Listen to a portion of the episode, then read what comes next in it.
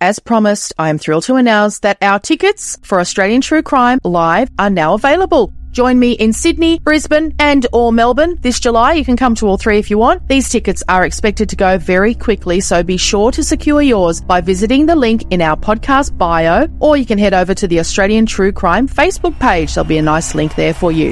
Update for Brisbane Australian True Crime fans. Brisbane is almost fully sold out for our live show. If you've been a listener for any length of time, you'll know how passionate I am about true crime stories from Australia. I'm looking very forward to an incredible evening together with you, sharing these captivating tales. We will have great guests as well, so you know we love a Q and A. If you've ever come along to an Australian True Crime live gig, you'll know we love a Q and A with our guests. Don't miss out. Book your tickets today, and I'll see you in July for a memorable night out.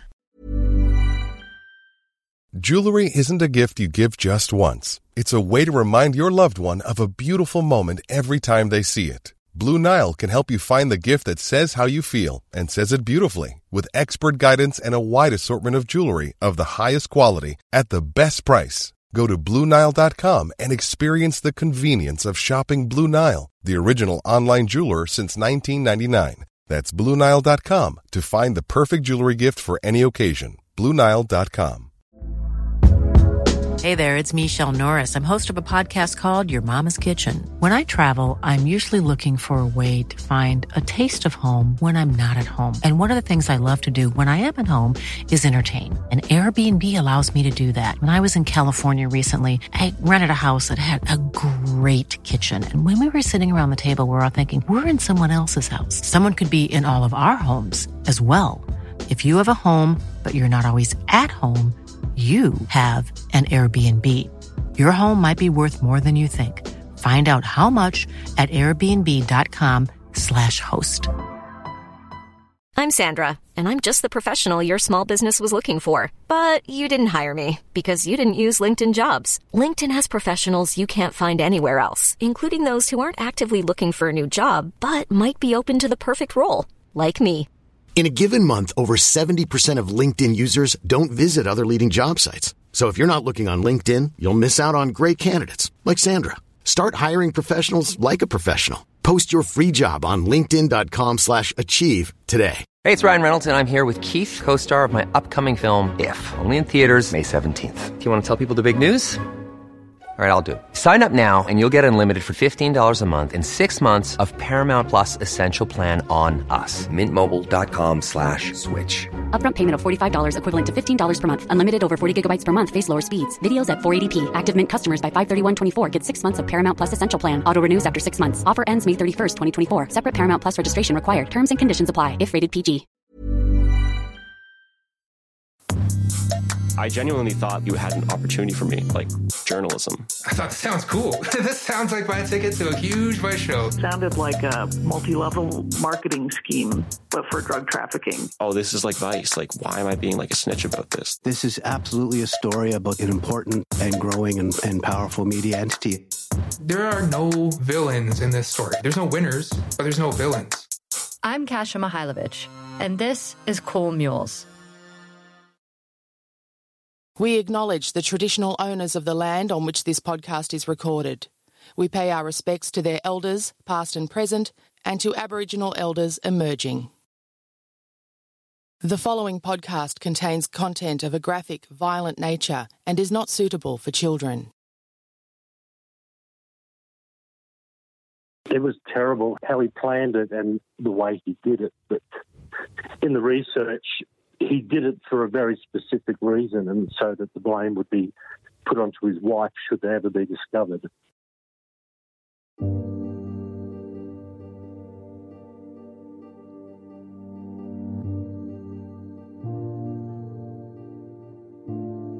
It's a winter's day in July nineteen seventy, and a white F E Holden is noticed teetering perilously on a cliff edge at Loch Ard Gorge on Victoria's southwest coast.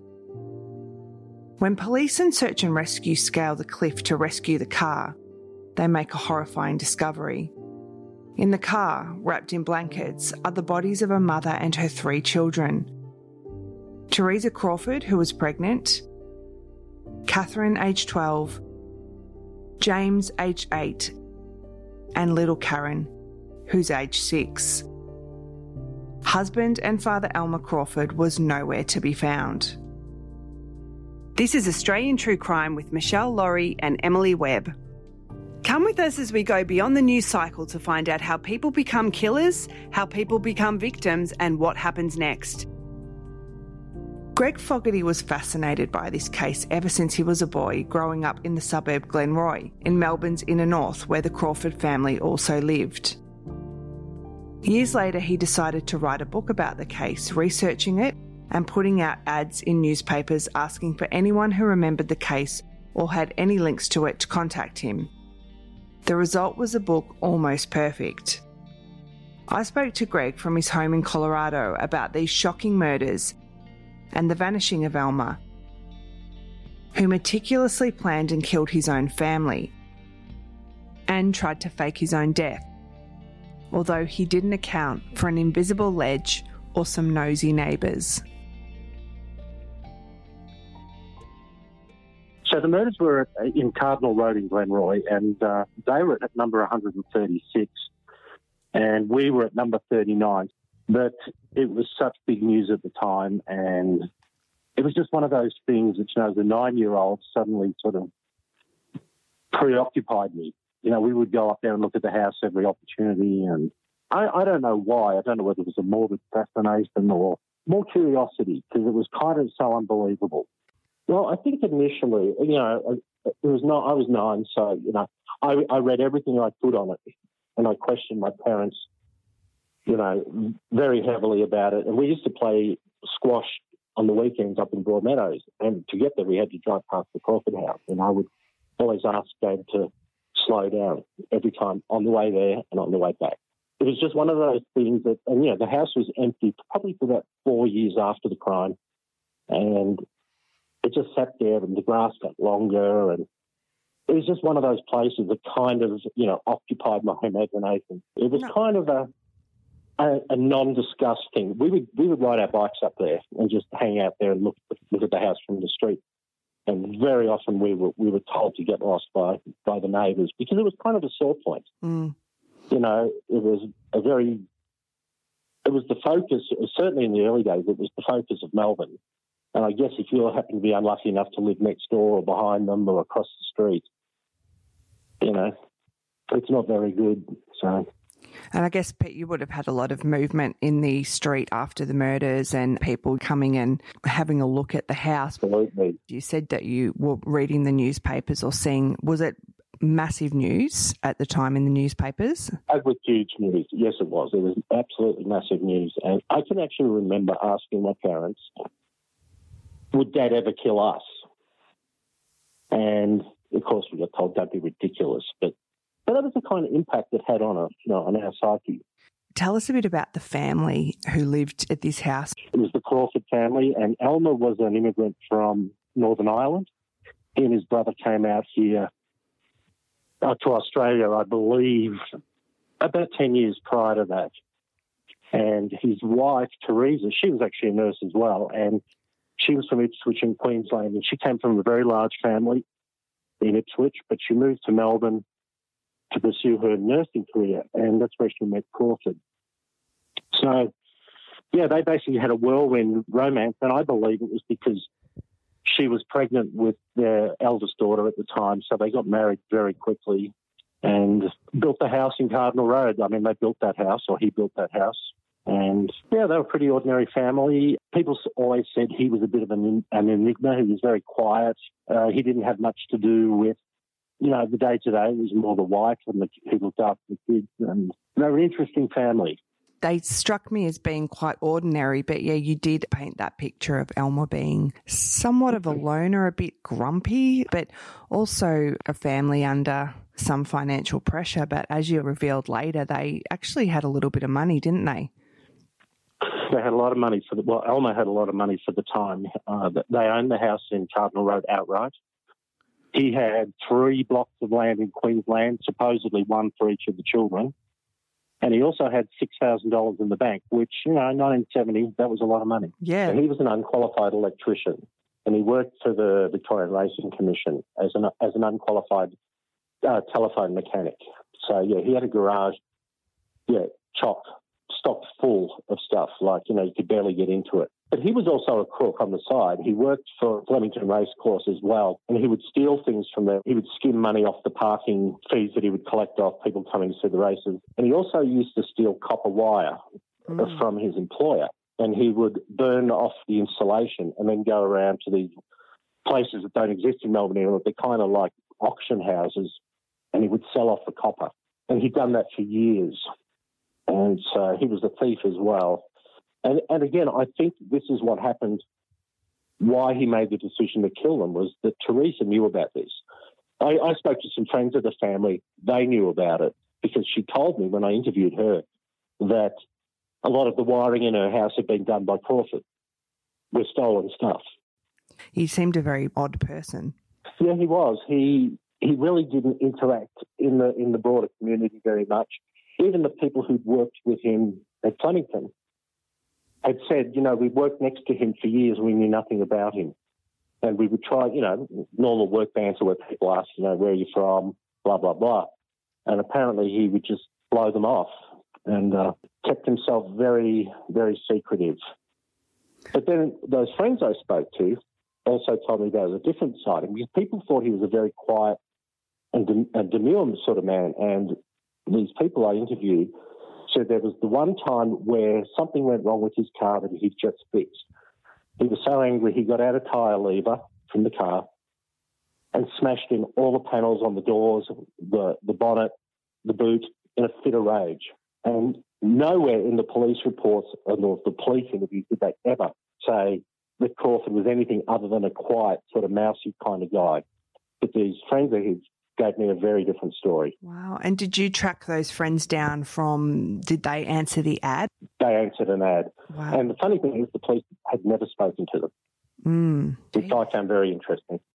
And so when, um, obviously this predates social media when you were writing this book. I actually love yeah. that idea that you put ads in the paper. It's very, very old school. I love it. Um, these it days you, you put a blast out on Facebook, but I think I always find that um, sort of a bit of a sign that, yeah, you you should keep pursuing the project that you're working on because, um, you know, those, those. Uh, I, did you find that people wanted to talk about um The, what they'd experienced at the time or, you know, what they knew? It was a mixed bag. A lot of the people who lived around around the house wanted to talk. Some wanted money to talk because for some reason, you know, you're writing a book so suddenly you're going to make, you know, millions of dollars. Yeah, um, yeah, that's true. And the actual fact is that it's a, they're really mainly passion projects, aren't they, really? Absolutely, yeah. one hundred percent. I contacted people in Northern Ireland who who did speak to me. They weren't very detailed. They were very elderly. And they basically said to me that Elmer was missing. That was their take on it, that Elmer was missing. Right. Not that he killed his family, but that he was missing. And Teresa's family were very reluctant to speak. Um, you know, I, I offered them editorial rights that, you know, I would put in however they wanted to say stuff. Yep. But they wouldn't speak to me. Um, a neighbour gave me most of the information I got about Teresa. But one of her brothers did contact me and said he wanted to speak to me. He told me a very interesting fact that two weeks before the murder, the eldest daughter was due to go to his property up in New South Wales because she liked horses. And he had a, he had a, a farm with a couple of horses on it. And El- Elmer wouldn't let her go. And he said to me on the phone, he, he said that, I know now why the bastard wouldn't let her go because he was planning on killing them. And uh, that was really all I got out of her family. Yeah. They were very reluctant for some reason. Uh, I don't know why. The children were at the time two girls and a boy. What were their ages? Yeah, so Catherine was the eldest. She was twelve at the time, if I'm not mistaken. Then the boy was second, James was eight, and Karen was six. And Teresa was pregnant at the time, wasn't she? And, oh, that's correct, yeah. Teresa was about three months pregnant at the time she was murdered. The news of the new baby wasn't particularly a joyous announcement, was it, for the family? Well, I think it was for Teresa. But the thing was, I don't believe, when, when she had the youngest daughter, she had a a nervous breakdown, basically, you know, postnatal depression. And it was a very difficult time. She actually went back to Queensland for a little while, and I think Elmer found it very stressful. Anyway, so when she got pregnant, and they didn't know this, well, this is all supposition, but she'd written a, a partially written a letter to her sister who lived in Queensland, sort of bemoaning the fact she was pregnant and that Elmer wanted her to have an abortion. Now, Teresa was a very strict Catholic, and, of course, that was out of the question. And I believe, too, that Elmer wanted her to be on the pill or on some sort of birth control, and, and, and as, as a Catholic, she didn't, and he wasn't aware of that. And so the pregnancy was probably a surprise. A lot can happen in the next three years. Like a chatbot may be your new best friend. But what won't change? Needing health insurance. UnitedHealthcare Tri-Term Medical Plans are available for these changing times. Underwritten by Golden Rule Insurance Company, they offer budget-friendly, flexible coverage for people who are in between jobs or missed open enrollment. The plans last nearly three years in some states, with access to a nationwide network of doctors and hospitals. So for whatever tomorrow brings, UnitedHealthcare Tri-Term Medical Plans may be for you. Learn more at U H one dot com. Hey, it's Ryan Reynolds, and I'm here with Keith, co-star of my upcoming film, If, only in theaters May seventeenth. Do you want to tell people the big news? All right, I'll do it. Sign up now and you'll get unlimited for fifteen dollars a month and six months of Paramount Plus Essential Plan on us. Mint Mobile dot com slash switch. Upfront payment of forty-five dollars equivalent to fifteen dollars per month. Unlimited over forty gigabytes per month. Face lower speeds. Videos at four eighty p. Active Mint customers by five thirty-one twenty-four get six months of Paramount Plus Essential Plan. Auto renews after six months. Offer ends May thirty-first, twenty twenty-four. Separate Paramount Plus registration required. Terms and conditions apply if rated P G. If you thought the only way to get a more defined jawline with natural-looking results was through surgery, think again. Juvederm Volux X C is a non-surgical injectable gel filler that improves moderate to severe loss of jawline definition and can help you achieve natural-looking results with little downtime. Even better, this improved definition lasts up to one year with optimal treatment. No maintenance required. Improve jawline definition for a smooth, sculpted look with Juvederm Volux X C. For important safety information and to find a licensed specialist, visit Juvederm dot com. That's J U V E D E R M dot com. Not for people with severe allergic reactions, allergies to lidocaine, or the proteins used in Juvederm. Common side effects include injection site redness, swelling, pain, tenderness, firmness, lumps, bumps, bruising, discoloration, or itching. There's a risk of unintentional injection into a blood vessel, which can cause vision abnormalities, blindness, stroke, temporary scabs, or scarring. Talk to a licensed specialist to find out if it's right for you. Thank you to the following patrons: Adriana Corti, Jackie, Simone Hurlinger, Rebecca Charlton, Jessica Baxter. Coming up on Australian True Crime, what Elmer did next. But first, a heartfelt thanks to you, all of our patrons.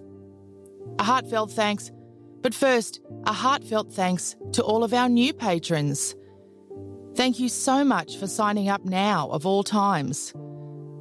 And thank you to all of our patrons who are finding a way to stay with us. We really appreciate it. We've also instituted a new tier. It's one dollar a month.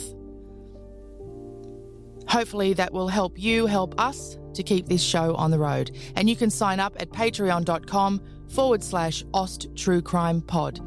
There's a link in the show notes to this episode and also on Facebook.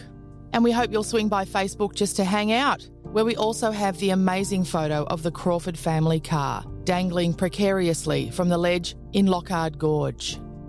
I wanted to give a shout out to two listeners, sisters Morgan and Shanna. Shanna, I hope your health is improving. Now, here's Greg Fogarty, author of Almost Perfect.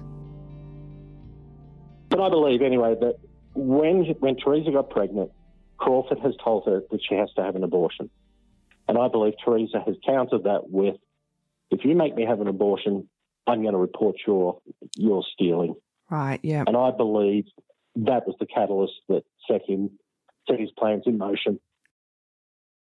What happened to Teresa and the children?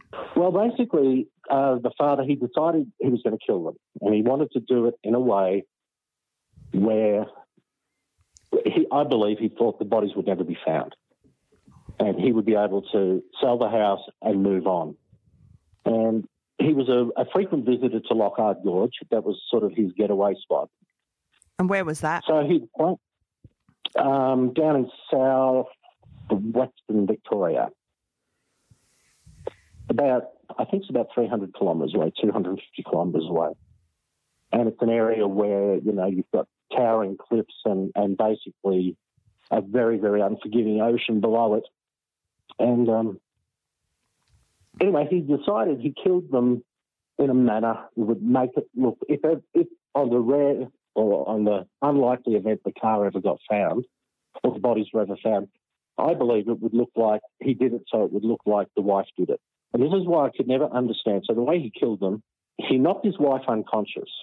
So she didn't have any physical injuries per se.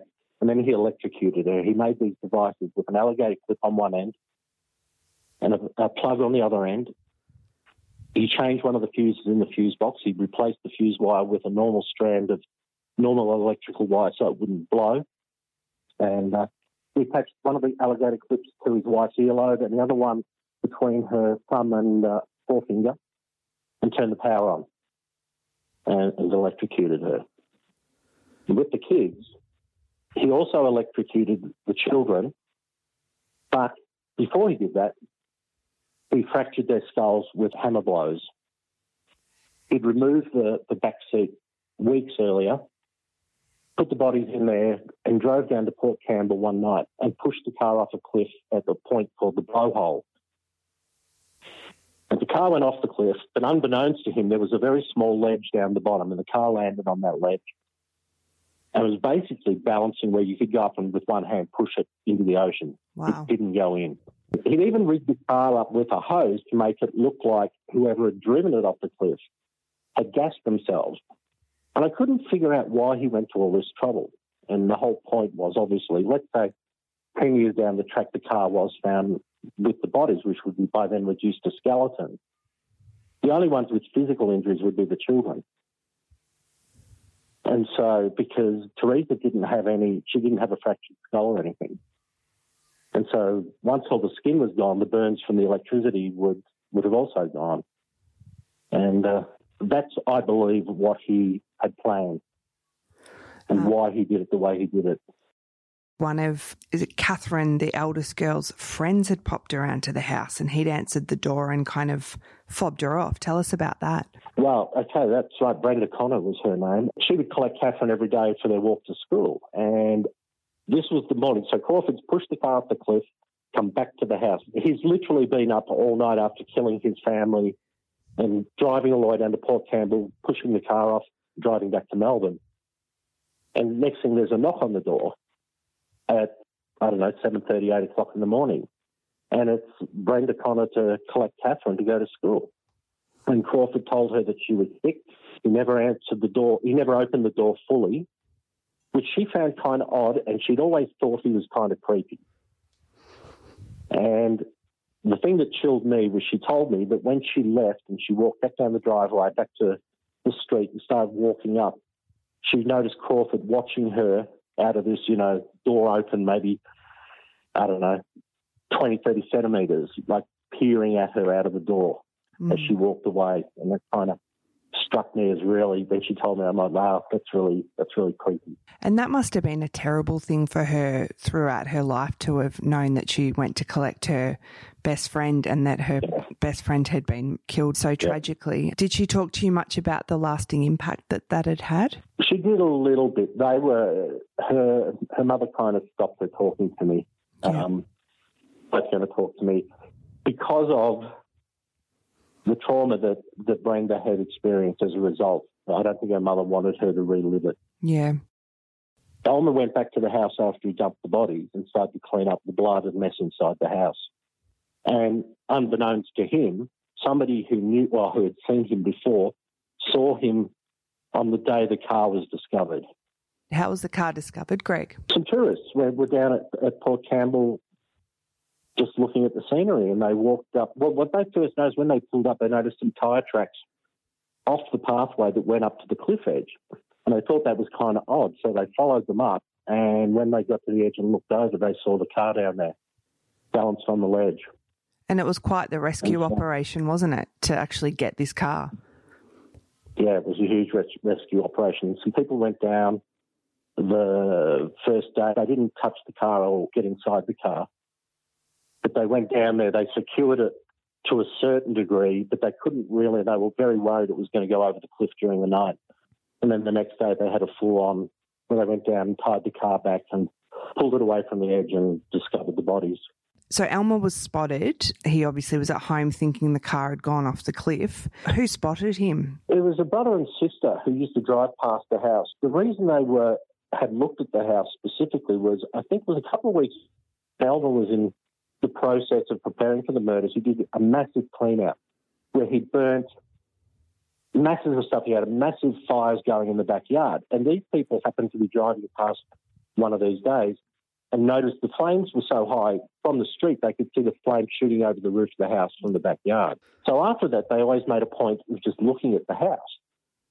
So they happened to be driving past the house and there was Crawford out the front. And this happened to be the day the car had been found, but nobody knew what had happened yet. And when it broke in the papers, the sister had grabbed the, you know, I think it was the Herald Sun or the Herald, whatever it was called back then, and taken it to her brother and shown him the headline and said, look, that's the guy we saw out the front of the house. Because they had a picture of Crawford on the front page.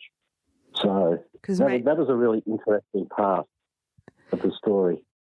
Yeah, I find it fascinating when people look back at investigations and find that it was a bit wanting. Do you think they first believed that the whole family was in the car? There was that thought because with the A B C helping, they actually reenacted it. They purchased an identical car. They loaded it up with sand-filled dummies that approximated the weights of the three kids and Teresa and pushed it over the cliff again. They added, had an additional dummy in there, which was supposed to be Crawford, because they wanted to see if he would have been ejected and thrown into the ocean, and, it, and the dummy was not. There's actually some footage out there. If you look on the internet, somewhere there's some footage, old A B C footage of the, the reenactment of the car going off the cliff.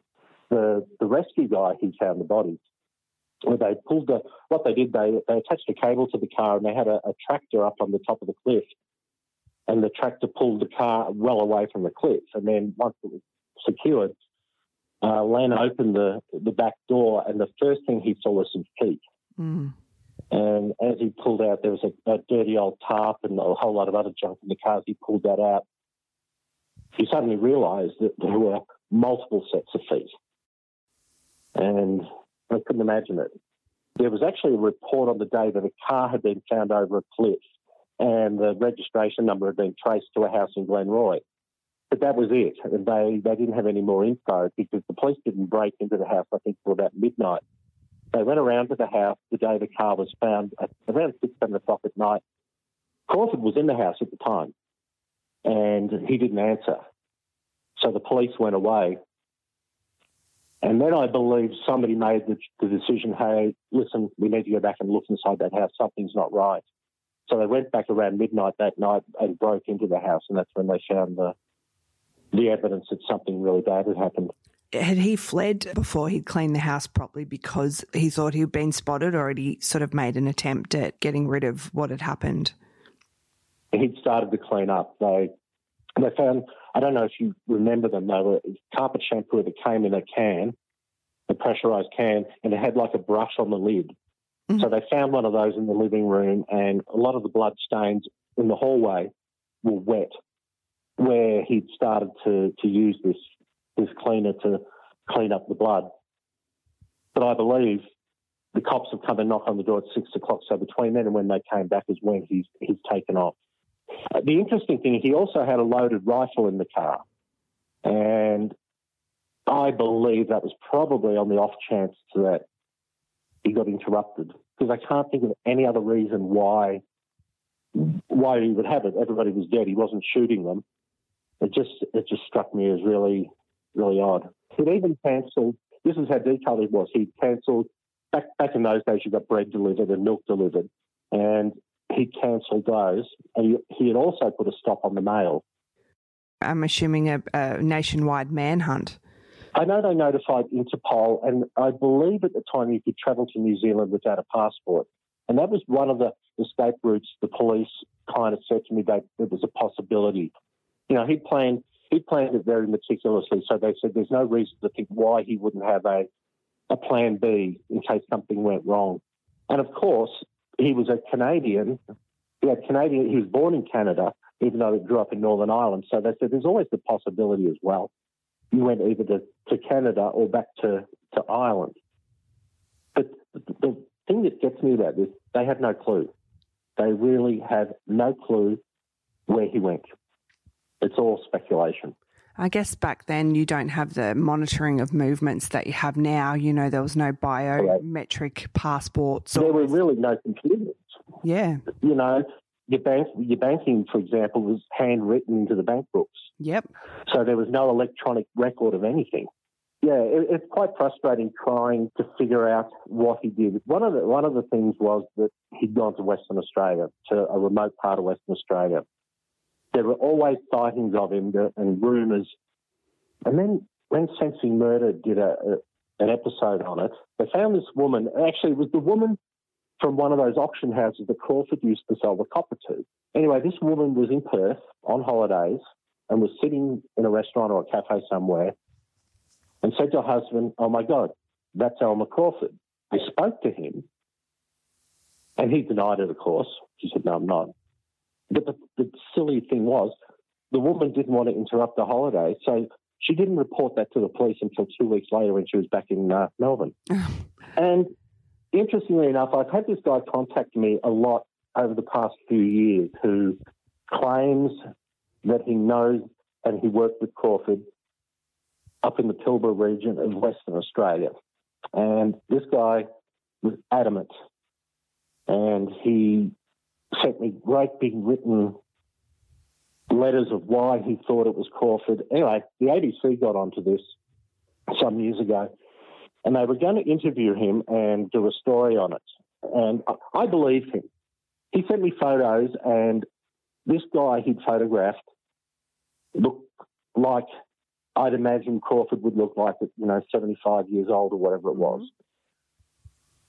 But the A B C, the reporter from the A B C said to me that this guy had a history of mental issues and all of that, and so they, they weren't going to do a story on him.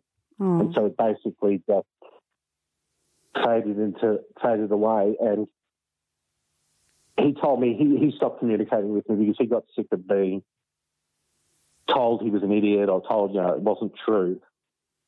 He even went as far as contacting the family of this guy. He found some relatives, and they, of course, you know, denied it. But I don't know. He was adamant. Yeah. And, and this guy had an Irish accent and wouldn't discuss where he came from and all sorts of stuff. It was very interesting. After the coroner's inquest, do you believe that the case kind of faded out of memory? Did people just stop looking for Elmer?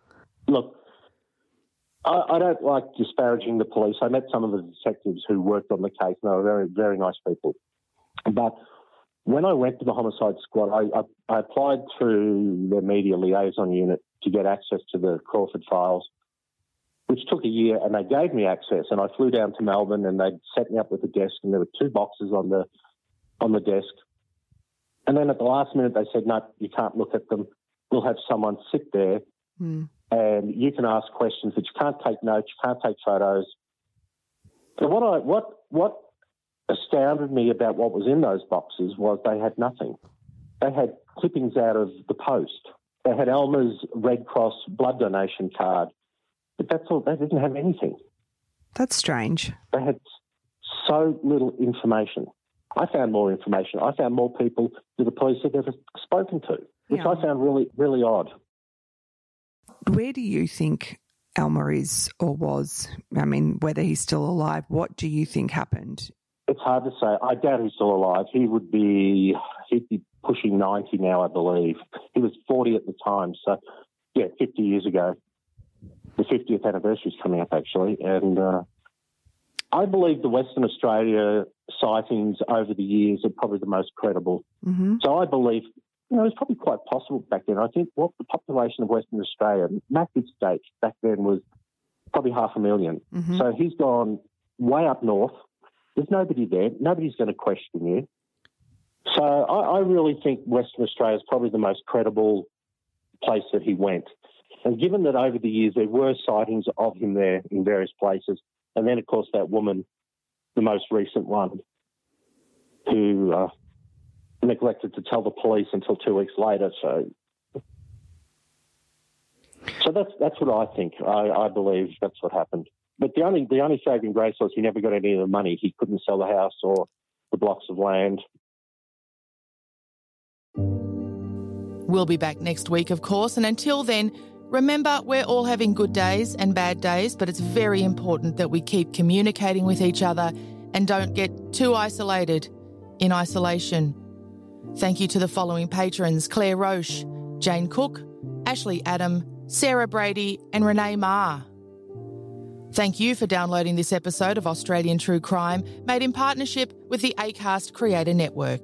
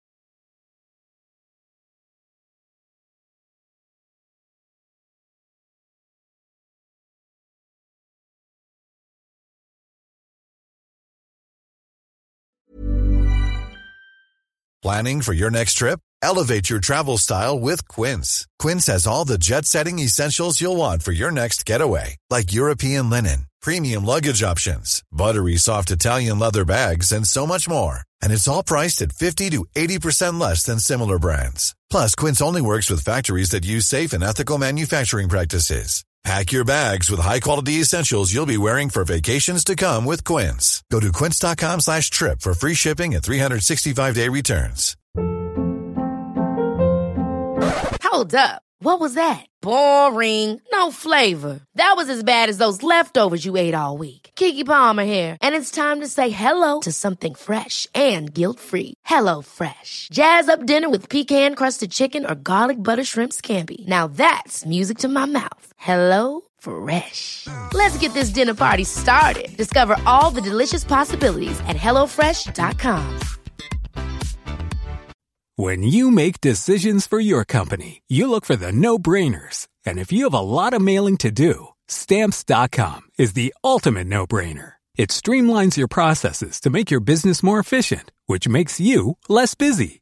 Mail checks, invoices, legal documents, and everything you need to keep your business running with Stamps dot com. Seamlessly connect with every major marketplace and shopping cart.